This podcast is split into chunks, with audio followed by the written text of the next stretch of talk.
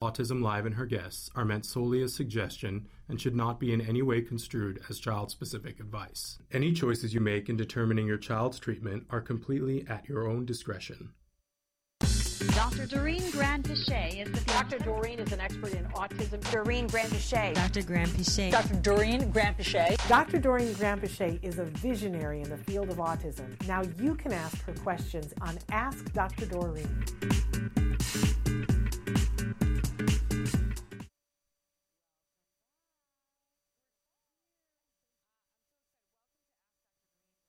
Dr. Doreen Granpeesheh. She's a true expert in the field of autism, and I adore you. Can Oh, I just say that? I don't get to say that often enough. I adore her for many different reasons. I talk about it sometimes here on the program for the work that she's done over the last 45 years. Yes. Which is kind of crazy to think So about. I was just talking with Dr. Stephen Yes. Edelson, who's also been in the field for 45 Isn't years. that crazy? Yeah, and we both started at Lo- with Lovaas and then met Dr. Bernie Rimland and, and then just went different paths, but have always kind of felt the same about what's happening with autism. It was really good. It was a great conversation to have. And he's a wonderful human being, and I mean no, uh, I need to cast no aspersions his way, but you don't look like you've been in this field for 45 Oh, years. thank you. know what I'm saying? Uh, and Steve looks like he's been here for a hot minute, but you don't look like I. You know, thank you. I appreciate that. But I got to tell you, Sean, like it's in, uh, first of all, he he also looked great. He I was does. like, he wow, does. he looks I mean, amazing. I mean, nothing against him, but he doesn't look like he's 32, which yeah. you do. Well, thank you. That's very nice of you. But you know, it's it's I I just find it very interesting that if you have had the opportunity, which honestly there's not a lot of people who've had the opportunity to work in the field for 45 years. Yeah, there's only a few of you. we learn a lot, right? Mm-hmm. And we observe what's going on and the changes and so on and so forth. And for both of us to feel very strongly that this is a combination of genetic predisposition and then toxicity is is really important. You know, we we both feel that, and I believe there are others who feel that way as well. And so, uh, I asked him the question that you asked me, which is how what do you think now that it's one in thirty six? Yeah. And guess what he said? What did he He say? said we have to ask why, and we have to look at like exactly what I said, and kind of like what are the causes, and we really have to pay attention to the causes and so on. Here's what I don't understand, and then we're going to get into your questions, you guys. And you can be writing in questions right now, and we are going to give away some uh, of the toy uh, gift Oh, certificates great, this great. hour, and we're going to talk about the head shaving.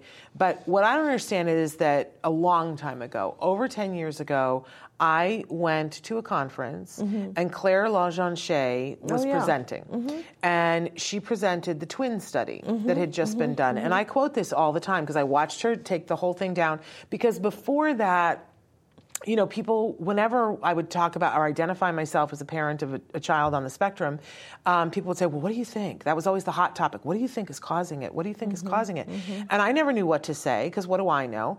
And, and then I heard her speak, and she stood and said definitively in front of the room, This is the twin study, and this definitively shows because they had all of these different twins, and she mm-hmm. showed if it were just genetics, this is what we would have found, and it's not. If it were just the environment, we would have found this. But instead, what we found was this that shows clearly, and that's when they started using the phrase that um, the- Predisposition or well, trigger. the- yes, that the your your genes load the gun and environment Yes. pulls the trigger. Yes. And and I sat there and I was like, oh well, case closed. Here's the study. It was 100%. very clear, and I and I closed my book and I was like, now Yeah. we're there. And I don't understand why that seems to be so hard. And I quote that study all the time to even people who do research. I'm like, well, the Claire Lajonchere twin study Yeah. um, back in 2011. Yeah. Hello. Yeah, and and you know the if you are kind of at all involved in in science, one of the first things that you know is that um, genetics change, genes change, but they don't change that rapidly. Right. They, it takes a long time for genetic composition to change and to mutate, and to to think that autism is just a genetic disorder just is illogical. Yeah. So it must be the only other thing that changes kind of fast is the environment. Yeah. And uh, Steve being very smart called it pollution. Yeah. And I've never referred to it as pollution, but toxicity is pollution. Yep. And it, w- when we say pollution, people often think it's um, just air, right, Yeah. in the air. And that's not what we're talking about. There's so much stuff that is Oh. toxic. He mentioned, and this is what I love about this whole process for us. I'm I'm still learning. Um, and he he said, you know, another study just came out. I think he said yesterday Wow. on lithium from batteries Oh, yes. causing toxicity in the water. Oh, we've had so many requests for experts in the last 24 hours to talk about lithium exposure. It's terrible. Uh, which I haven't been forwarding to you because, you know, we're a little busy. But yes, I knew that something big had happened with that. Sometime we, ha- you know who we have to invite to, we had him on once a long time ago, is Ken Cook from the Environmental Working Group. That's amazing. if we could get him back, that's incredible. Yeah, he did a presentation at that same conference that was called 10 Americans. Yes. Have you seen this talk that he does where he goes No, through I haven't. He, he says here we have 10 Americans we've looked at their blood and we, here are all the things that we found and and he g- tears it apart and he- Amazing. and he says things like um, here is a, a, formaldehyde that was in mattresses that was out ruled out in 1967.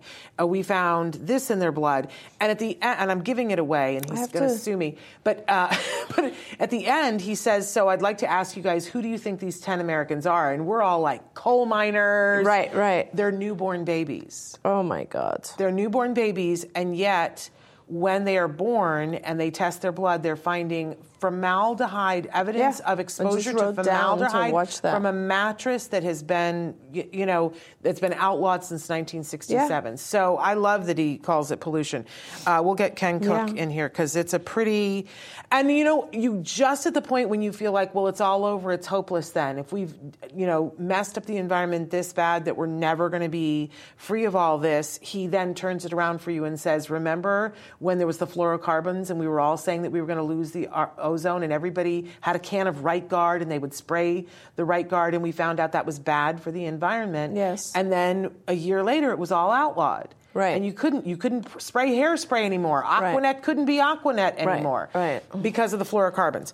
Um, and he said, you know, so if enough people get enough concerned, we can turn the tide, but people need to know. We'll have him on. Well, that's that's actually like a really good point.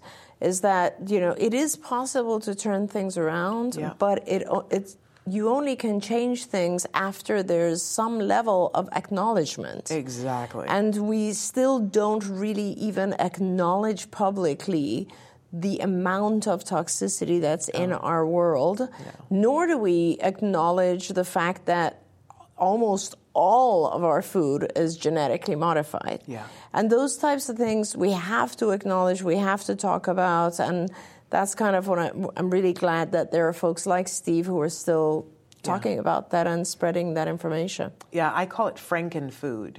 Yeah. Because it's like Frankenstein. You know? Absolutely, And, yeah. and this idea that it was going to be so good for all of us, just tragic. Mm-hmm. Um, we, we'll say Monsanto and say, ha, put. Uh, Uh, which, by the way, I mean, you know, Monsanto, of course, was bought out by Bayer. Bayer. Yeah. Bayer, um, but and and those pesticides unfortunately still exist. They're still on the market. So Craziness. Uh, I want to say, first of all, hello to so many people. Dahlia, I've been watching in the crawl that you've been watching for a couple of hours. We're thrilled that you're here. Angie, we're saying hi to you. 100% authentic. We're saying hello. Um, and Taryn, we're saying hello. Uh, and if th- some of you were already in the chat before and want to say hello again, you can want to go through a couple of different things. We're here with Dr. Granpeesheh. She's going to answer your questions in real time. So that's going to be super fun. She's a true expert in this field, and we're so lucky to have her with us talking about things and answering things authentically. Because a lot of people, you know, that's the number one comment that people say to me that they say, oh my God, she actually answers the questions. She doesn't shy away from things, and they talk about how brave you are, that you actually answer the questions. And I've been around you so long that I've kind of gotten used to that, but they're not wrong. You are a brave individual and you answer the questions and you'll say we don't know or you'll say I don't know Yeah. or you'll say here's what I do know, but you also will say when it's something that you have seen for 45 years. You are a brave Yeah, woman. thank you. Um, so we, she's a treasure, and we're so lucky to have her. So take advantage of it. This is your time. We're here for two hours. It's a little less than two hours now, like an hour and tw- forty minutes now, uh, where she's going to be answering questions. So ask your questions early and often. This hour and the next hour, we're going to be giving away ten Discovery Toy gift cards each hour. Isn't that amazing? We love Discovery Toys. They've been so generous with us with gift cards. So how you enter is every time you put in a comment, we have people that are backstage that will every time you put in a comment, it has to be a real comment or question, right? Um, they will put your name on a slip of paper. It goes into a hat. At the end of the hour, they will draw ten names out. You can only win one in the whole podcastathon. They are twenty-five dollar gift uh, cards. Uh, they're virtual. I will email it to you when I read the names at the end of the hour, and I'll read the names at the end of each hour. This hour, next hour. You will need to email me and uh, so that I have your email that I can email it back to you. Please be patient because we're kind of busy with this. Uh, probably Monday, I'm going to be emailing the gift certificates. You can use those gift certificates on the United States Discovery Toys website. You won't be able to use it on Amazon or in right. uh, other countries or, um, but on the U.S. website. So please be entered. There's the Discovery toy. Uh, I liked it in front of my face, uh, and we love Discovery toys. They have so many different winners. I have I have my little my trusty visual aid here. That uh, this is one of the toys that won. Uh, this was for uh, teens and adults, and this won the conversation builder. Um, Yeah, I love it- that. it's, it just has prompts. Name all of the pets you have ever had. That's such a great que- starter question, Yes, right? you can take these in the car or leave them on the. This is uh, on the dining room table. This is family talk too. They have a grandparents talk one. That's a great gift to give the gran- grandparents when they come to visit, like for Absolutely, Thanksgiving, and say, absolutely. "Here, sit down and answer some." And not only ask them, but answer them so that they get to know the grandparent as well. So, but many other toys, including this, um, that you guys can look up and and if you win the gift certificate. Also, want to say that we have something very exciting planned for the last hour of the podcastathon. If you guys Yes, are in the know, you know that we're here for a total of 44 hours. This is hour 19. We have been going solid like a train, a freight train. This is hour 19, and we're going to go 44. Why 44? Because until last week, the number was 1 in 44. And we did say up until last week, we knew the numbers were going to change. We didn't know how much the numbers were going to change, but we're going to continue to do 44 hours. And for anybody who's been saying, well, 44 and 36 aren't that different, believe me, when I'm an hour 36, I'm going to make a big stink about the fact that we have a lot more hours to do. It is a big difference. Uh, in any case, when we get to the final hour, in that final hour, we're hopeful that we will have raised at least $5,000. That's Tell them what we're raising money for. Uh, well, we are raising money for iPads that we will want to give to individuals who are applying for iPad grants um, through Autism Care today. And later today, I'll be speaking with uh, one of my co-board members um, from Autism Care Today, and we love this organization that we founded many years ago. Now I think it's about 20 years. I should really, I should know the dates, but um, and we uh, we get a lot of requests for iPads. So if we can raise at least five thousand dollars, then I will have the privilege and honor of doing something pretty radical live in our last hour, which is I will be shaving Shannon's hair live on the show. And I will be bald. We will have shaved Shannon again. and that will be a very fun thing. Uh, so if you want to see that, and I'll tell you what, I think everybody more wants to see you doing it than me getting the shave. No, I don't Um, know. I don't know about that, but I am very excited, and I've, I've bought a lot of uh, good equipment for this. So We've this had way fun. too much fun just even planning that. I know. I Both know. of us are so It's going to be a letdown, I think, in the end. No, We'll I don't see. think it'll be a letdown at all. And I'm excited about it. And I would like for her to shave my head in honor of iPads for people because it's very important to me that people have functional communication. I believe that that is a basic human right. And it pains me that we aren't always able to fund all of the requests for iPads. Right, so right. Uh, we'd love to get more than $5,000. So, you know, don't be shocked if it goes to 5000 We're going to raise it up to 10 We'll still shave my head at 5 Yes. But we'd like to raise more money for And that. this is where you can donate. Givebutter.com uh, slash iPad challenge. Yes, we're not going to smear any butter on my head, but we want you to. you never know. no, I might draw the line at that. I don't mind shaving my head, but butter, I don't know. It's a Do, dairy do we product. have sha- shaving cream? no, because that thing doesn't need it. Oh, that, with the sheer, yeah. yeah. Although we, you know, if you want to be like way, maybe I maybe we have to, forward to it, maybe we have to run over to Target and and purchase some of that. We'll see. We'll we'll see about that. I'm all good with whatever. Uh, okay, so that's all of the news that I needed to share with you guys. Except that there are many different ways to participate in this hour. Mm-hmm. We're live right now on Facebook, on YouTube, and Twitter, and we're live on about a dozen other sites as well. But those three are the ones where we're, you're going to get the best chance of interaction. That's when you get entered into the contest to, to get your name written down in the hat so you can be drawn out of the hat.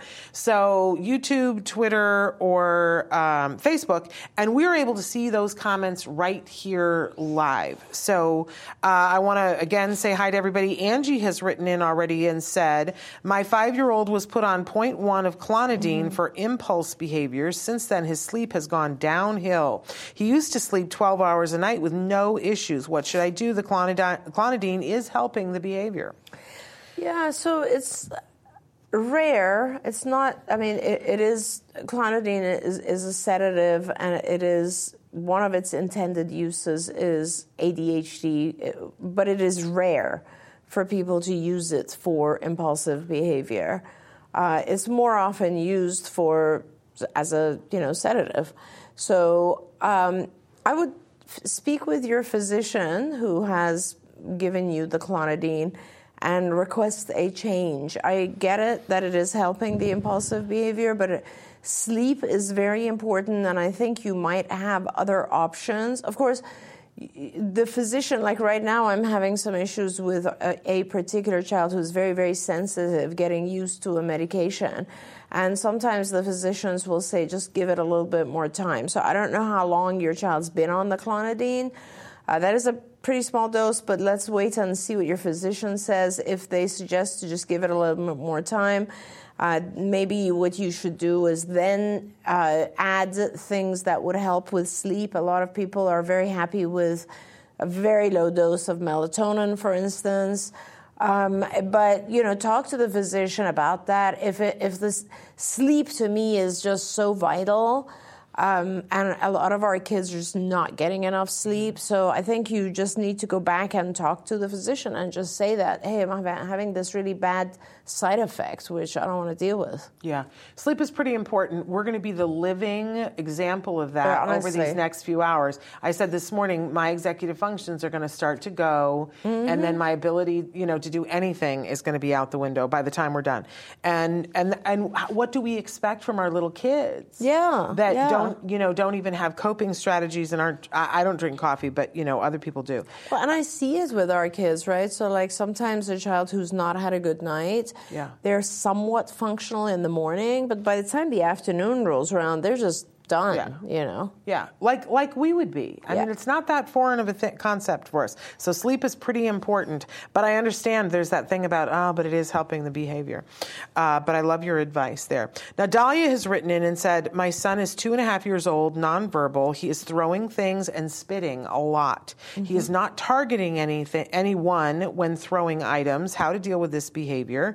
And uh, she goes on to say, if my son continues to be nonverbal by age 4 when is it time to be in JK?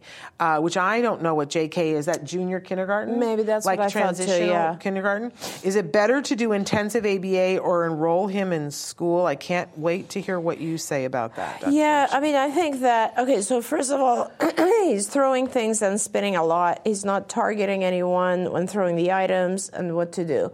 So you immediately need to uh, have someone help you do what's called a functional assessment, functional behavior assessment of the behavior. And that means that we're trying to figure out why he's doing this behavior very specifically. Why is he throwing? Now, uh, sometimes, you know, he's not targeting anyone, so it's not revenge or he's angry, but it's more possibly it could be that he gets attention when he does that. It could be a sensory thing where he feel he, he I had a child who used to spit and it took us a long long time to figure out that it wasn't even that he was spitting to get people to leave him alone because we thought it was like every time a demand was placed but it wasn't it was just that he liked the trajectory. He liked looking at how the spit looked when he spat at someone. Yeah. So you'd be amazed. There are lots of different reasons, and it would be important to have a behavior analyst observe and be able to help you determine exactly why the spitting and throwing are happening. And based on the function, they will give you uh, solutions and, and what to do with it. For, and these will be different for sure. So, for instance, uh, you know, you say he's not targeting people when throwing items, but when he throws an item, you know, depending on the type of item, perhaps there's a delay, right? So perhaps he is delaying response time. So you're, does it occur, for instance, these are things that behavior analysts would analyze is, does it occur whenever a, a demand is placed or whenever he's asked to do something? And just by throwing something, he might be delaying having to respond. Yeah. Or is it done in an environment where when he throws or spits, he's removed from that environment? He might want to be, he might want to be removed. Uh, does it occur when uh, with only specific people? There's a lot of questions to be asked in order to determine exactly what is causing it and how to deal with it right? Because uh, if if he's doing it for delay purposes, then you need to make sure you don't allow the throwing of objects to delay the sequence of events. If he's doing it for attention, then you want to make sure you ignore it and do not give it attention. There's different treatments based on the function. Now, you asked if my son continues to be nonverbal by age four, when is it time to be in what we think is junior kindergarten? Is better to do intensive ABA or enroll him in school? My answer is really clear on that. I w- it is always better to do intensive uh, therapy, intensive ABA at this age. I mean, he's only four. I would be really working on intensive ABA at least until five or six if you can, and delaying. In fact, a lot of times I would instruct my my uh, families to delay kindergarten so that we could get more ABA time in. Uh, think of ABA as one to one teaching. And also think of it as teaching, I think, things that are maybe more vital than things that are academic, right? I think someone is saying that my sound is too low. I just saw. Um, mic is soft. Yeah, maybe we can uh, deal with that, Traven.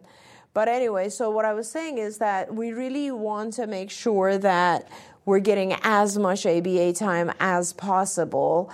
Um, to me, it's more important for a child to communicate and socialize than it is for them to uh, learn letters and numbers. And of course, that is important as well, but I think just language and communication for, and safety and uh, adaptive skills, taking care of themselves, those types of things are vital and if I'm limited in time, then I will always pay more attention to that stuff. Um, I, you know, if you do continue there, and they are, and your team is focused on verbal behavior, they're focused on teaching vocalization, imitation of vocal sound, manding, which is requesting things, tacting, labeling items, that kind of stuff. Uh, hopefully, the verbal component will come in. And even if it doesn't come in, there's a lot that they can teach him non-verbally. So I would still really continue with the ABA. Uh, and you know, I agree with that, yes, right? Yes. Uh, I was yelling about that this morning at 3:30. about, uh, you know that uh, it's, it's the better choice. Uh, Taryn wants to know what do you think about ABLLS curriculum? The yeah, ABLLS? uh, ABLLS is one of the curricula that are, is out there, Web ABLLS now, and I think that it is uh, pretty good for uh, up to a certain level. I think that uh, most of the curricula that are out there don't really go into the higher areas of teaching that ABA is able to do. For instance, executive functioning and cognitive skills and advanced, very abstract language. Those are things that are still missing from these curricula. And uh, but if your child is, you know, you do the assessments and you feel like your child is still there are still things, skills in the ABLLS curricula that your child is not able to do, capable of doing, then continue to go down that path and teach them. Once you hit a certain level, though, uh, you know, make sure this is really important, I think, is that our kids get bored too when things are repetitive or not moving forward or not quickly becoming useful. So I think that you just want to make sure that you're not repeating things if the child uh, knows them already. Uh, we're saying hi to ya- Yama, who says hi to Shannon and Dr. Doreen. And uh, Marina is very excited that you're going to shave my head. We can't wait either, Marina. Uh, 100% Authentic uh, wrote in and said, Yesterday, after I watched you, I drove to Flagstaff. My daughter, my granddaughter, was found. I admitted her to have her reevaluated. When she came to us two years ago, her father would not release her records from Oregon. DDD stated they didn't give, uh, they, they couldn't. couldn't give her other services because they didn't have her records. Now that we are getting her reevaluated, can that work for other services? Yes, absolutely. And it's so wonderful. Thank God that you found her and that you are able to take over and do these things. And I think it's very important to start with an evaluation. Yes, and and then and you're in a good state where hopefully you can get connected yep. to good services. Yep. That's right. That's where it all starts. Uh, Lou ZC says, is there research that shows that neurofeedback or biofeedback effectively works to treat autism? What are your thoughts on this? Yeah, there is a little bit of research. There's not a whole lot, but I do believe in biofeedback. I've done biofeedback when I was a student, and um, and I've had it done for me, to me. And biofeedback, it's interesting if you think about kind of the principles of learning, right? Uh, which is all of ABA is based on the principles of learning. It's all about uh, anything that is rewarded is increased right? So right. any behavior that is followed by a reinforcer or a reward will increase. That's the whole concept of operant conditioning. And, and I love referring to it as operant conditioning because people don't realize that learning is almost instinctual, uh, which is why we can apply these principles to animals that don't even really have a lot of cognitive function either. Mm-hmm. So, for example, mice or pigeons or so on, when they do something and they receive the appropriate feedback, right. that behavior increases. And so, biofeedback, if you think about it, is pretty much that. It's not. There, it's not that the feedback that you receive is not necessarily rewarding, but it could be. So, for instance, uh, when I did biofeedback, it was testing uh, whether or not you become better at math by doing biofeedback. And the way that it worked was that when you got, you would they would uh, present you with math calculations, and you were, it was timed, and you had all these. Uh, you know, electrodes on you, and if you responded correctly, like you just see that you responded correctly. That's right. all. It just gave you feedback. Right. And knowing that you respond correctly, which is a, a, a part of biofeedback, is right. it will uh, automatically, without you even being aware of it, will increase that response. Interesting. It's like a reward. So recently, I purchased this. Um, uh, headband. I think I told you about it. Yes. And it's kind of interesting because what it does, it's a biofeedback headband, and what it does is it plays uh, like background music or and whatever it is. But and as soon as you're some pleasant stimulus, right? right? Different people like different sounds, but if you as soon as your mind starts to wander right. uh, and uh, starts thinking too much then obviously your brain activity which it is measuring through its electrodes starts to increase, and then they bring you back by increasing the volume of that background music. And it starts to teach you to calm down. It starts to teach you to meditate. So I actually think that neurofeedback or biofeedback is to some extent effective in certain things. Like I think if you can actually start teaching a child to keep a biofeedback device on, it might be helpful in teaching them calming, sleep behavior, those types of things. Obviously, it's not going to be. Uh, actually, I take that back. Many. I was going to say it's not going to be hugely effective in teaching new skills, but I take that back because if you look at gaming, gaming is very much uh, the same principle, which Yeah. is like you do something, you get some sort of feedback. So I do think that the receiving feedback is is very effective. It's interesting because um, I, when you brought this up before, I was talking about the fact that many, many years ago, there was a line of toys that was it was Uncle Milton toys. It's scary Mm-hmm. that I know that it was Uncle Milton toys, but they were Jedi toys, and there was one that it was a tube with a ping pong ball, and you put on a biofeedback Mm-hmm. Yep. thing, and you need to concentrate Yep. to get to a frequency where you made the ball levitate. Yes. and it was hysterical watching on Christmas Yes. morning to see because my husband like really struggled. He was like, I don't know how you make the ball go up, and it took me forever to figure out how to make the ball. But but Could make that ball do all kinds of things. Are you serious? And there was Wow. and there was another one where you made it go through hoops. We didn't have that one. See, and that's uh, biofeedback. That's pure yeah. biofeedback. Yeah, and it's a toy. It's a game. Yeah.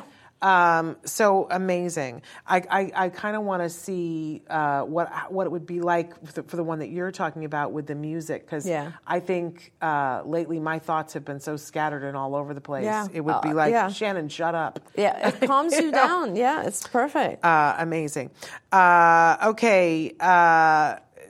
I've lost my place here. Oh, Parker. Parker's like my new personal assistant. Parker says, Hi, Shannon. Did you have a tiring night? Ghost Energy is my favorite energy drink. Use them if needed. I'll have to look at what the ingredients are. I don't, I can't do any caffeine at all. I'm, Yeah. as, as, you know, as tired as I will get, I can't do an artificial stimulant because I become a me- hot, hot mess. Amazing. So uh, Angie says, "Will we be able to rewatch?" I missed my answer about the clonidine. I was picking up my son. Oh. yes, you will. We are recording, and and the podcast will be available. But I don't know which site that you're watching on. But I think, especially on Fa- Facebook, if you tune in now, you should be able to rewind back to that point. Oh, on, nice. on some of the platforms, you can do it. Check that out and see if that works, Angie. Uh, okay.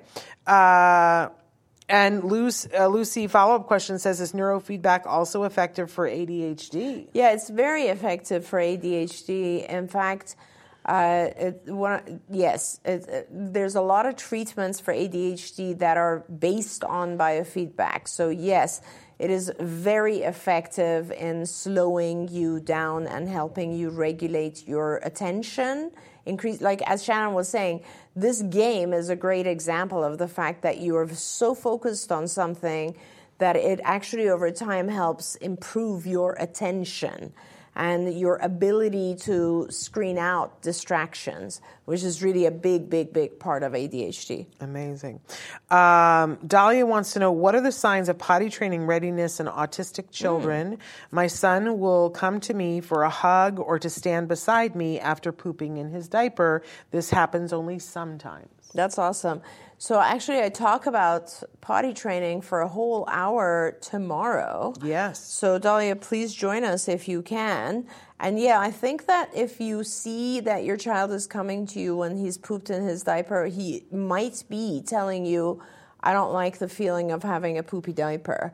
Um, so it, that definitely would be considered a readiness sign. And there are other signs as well. Um, and I think a lot of it has to do with the child being uncomfortable when they're soiled or wet. Yeah.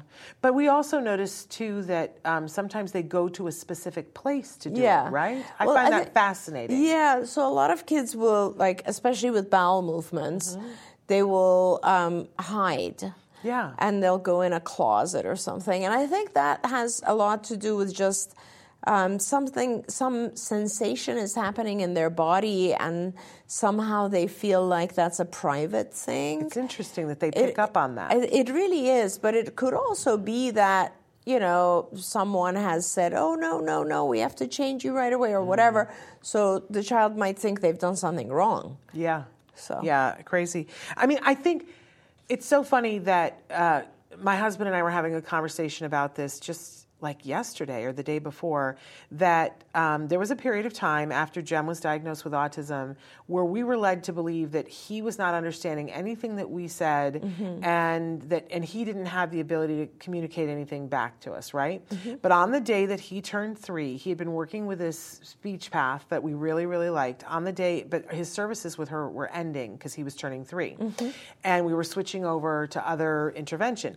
And uh, we went in for the session, and she said she was just going to do a little test. And she had one of those pads that um, there were started out. It was two pictures, and she would say to him, "Which one do you use to play with?"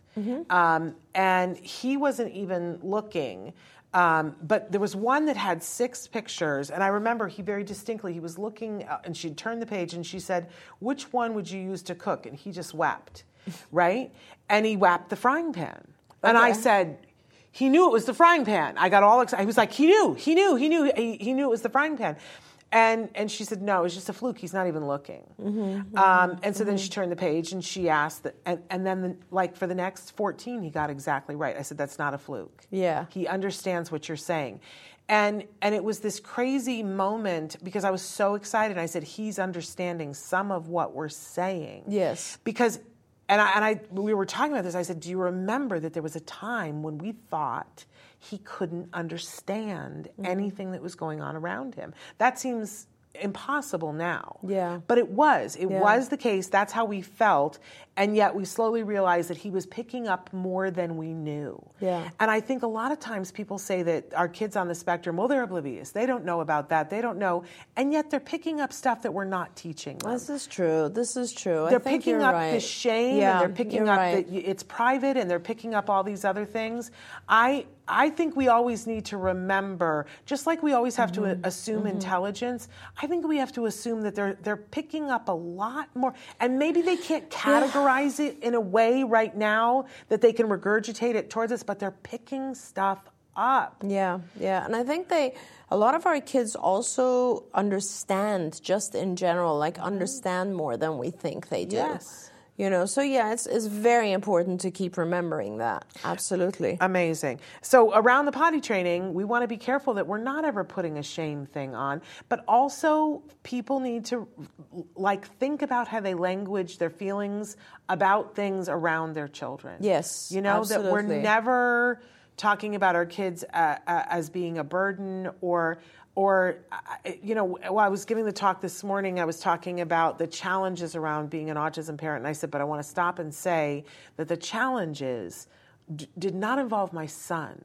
They involved being able to get connected to the services to help my son my son is not mm, mm. challenging. He had behaviors that were challenging, but that didn't make him challenging. I think it's really important that we all get mindful about how we talk to and about our kids because I think they hear more. I didn't mean to get on a soapbox, but I just No, actually, that's a really good point because it kind of goes back again towards some of the stuff that we're ta- I was talking about with the cognitive distortions. Yes. because a lot of the challenges that you know, you said yes, you're right. There's and and although things have changed, there's still a lot of challenge involved with. Oh, yeah.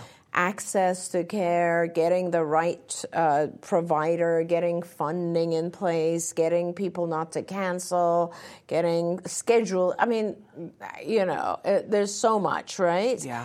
Um, and getting you know the schools to cooperate with the providers, et cetera, et cetera. There's so much of that, but I think a lot of the challenge that we experience uh, as parents uh, are just based on what's in our head too. Yes. It's these thoughts that we have, you know, and those just make things a lot harder. Like for instance, imagine if if a parent had a guarantee from God or which whatever source they you believe in, a, a guarantee that everything will be okay, everything will be fine.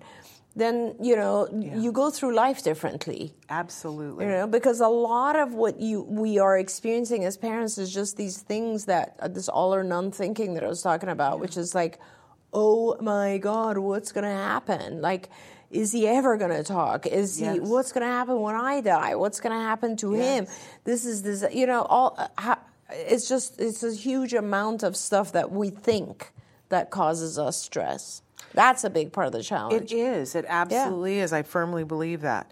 Uh, I want to acknowledge that Mike Hipple is back with us. And Mike, you were with us a little bit last night, and then I think you left, but we were talking about you on the program um, because Mike is uh, a really big advocate for AAC devices, and um, and I evoked that last night, Mike. Uh, Mike has written in because when we were talking about is it better to do therapy, Yes. or to go to school, he said you can have your child not go to school until they are seven in most states. In some states, it's six. Some states it's five, some states it's even three. So it varies. But yes, I as I agree with you, Mike. We want to delay that as much as possible. I see that you've suggested using a communication system so they don't get frustrated. I 100% support that. I think that a lot of parents uh, avoid doing that because they think if you start an AUG system, augmentative or communication system, it'll delay vocalization. It doesn't. In fact, I think it expedites it in some ways. We often use augmentative devices or iPads because they give a visual component and it actually starts speaking faster. Absolutely, um, but but again, there's that distortion that parents think, oh, Yeah. if we do this, we're giving up, and it's not. It's ap- actually. And, and as Mike says, honestly, Shannon, I know how important it is for us, for our kids to speak, uh, but giving them some form of ability to communicate and avoid that frustration is so vital, is so important. So I, I fully support that.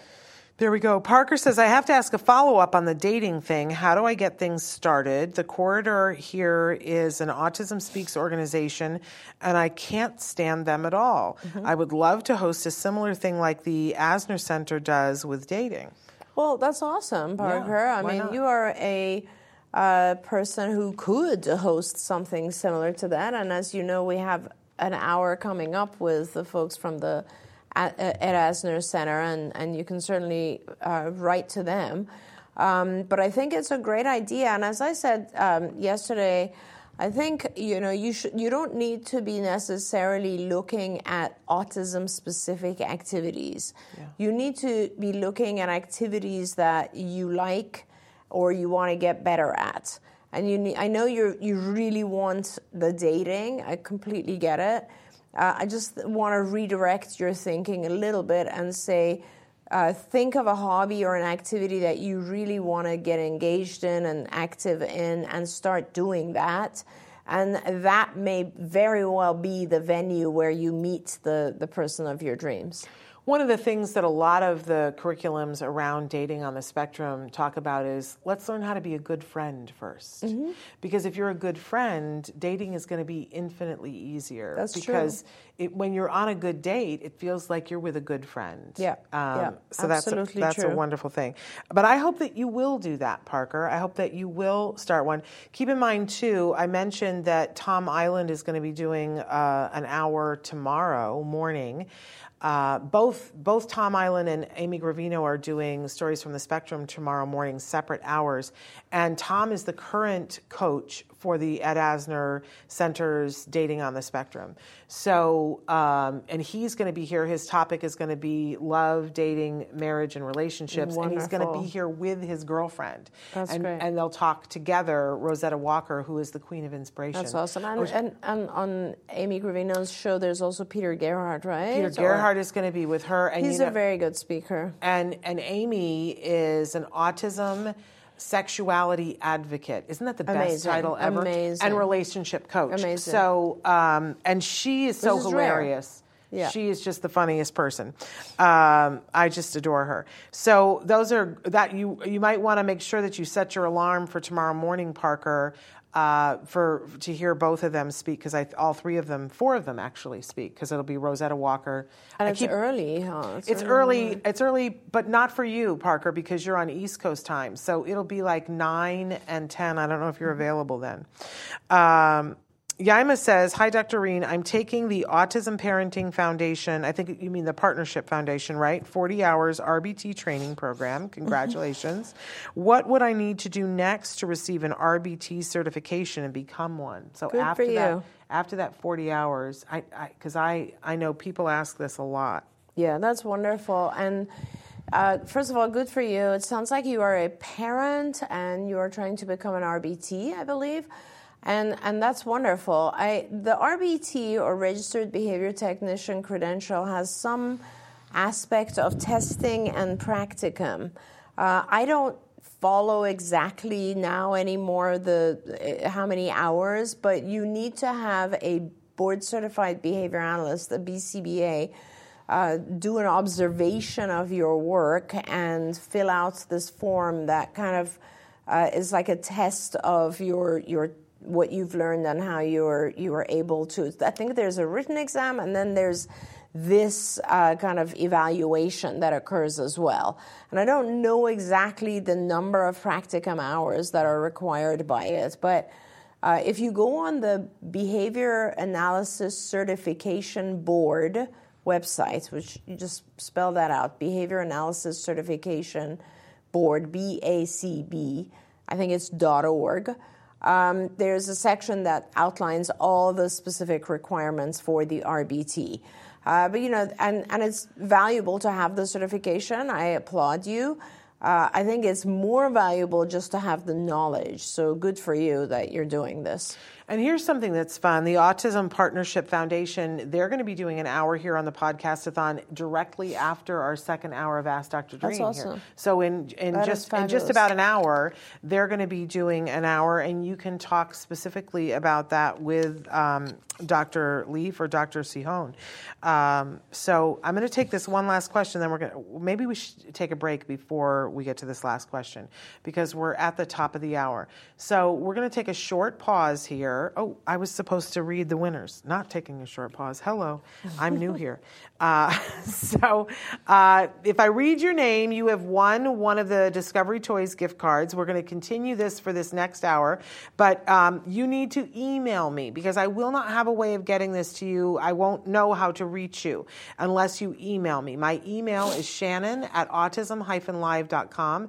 Uh, and Traven might be, there it is, but I'm also, I'll put it into the chat during the break. But thank you, Traven, for putting it up there. Shannon at autism-live.com. Are we ready? The winners for this hour are Carrie Weldon, Yaima uh, Sanchez, Ryan Ulrich, Tara Barlow, 100% Authentic, Estelle Almeida, Marina Schaefer, Peter Garcia, Gary Wiggins, and Ashley M. So if that if I've said your name, make sure that you write to me, Shannon at so that it's a digital gift certificate that I will mail back to you, but I will have to have your email. We're going to take a short break, and when we come back, we're going to continue with questions with Dr. Granpeesheh. We're going to continue with 100% Authentic's question about sexuality mm-hmm. and the desire for sexuality. So stick with us. We'll be right back after these messages.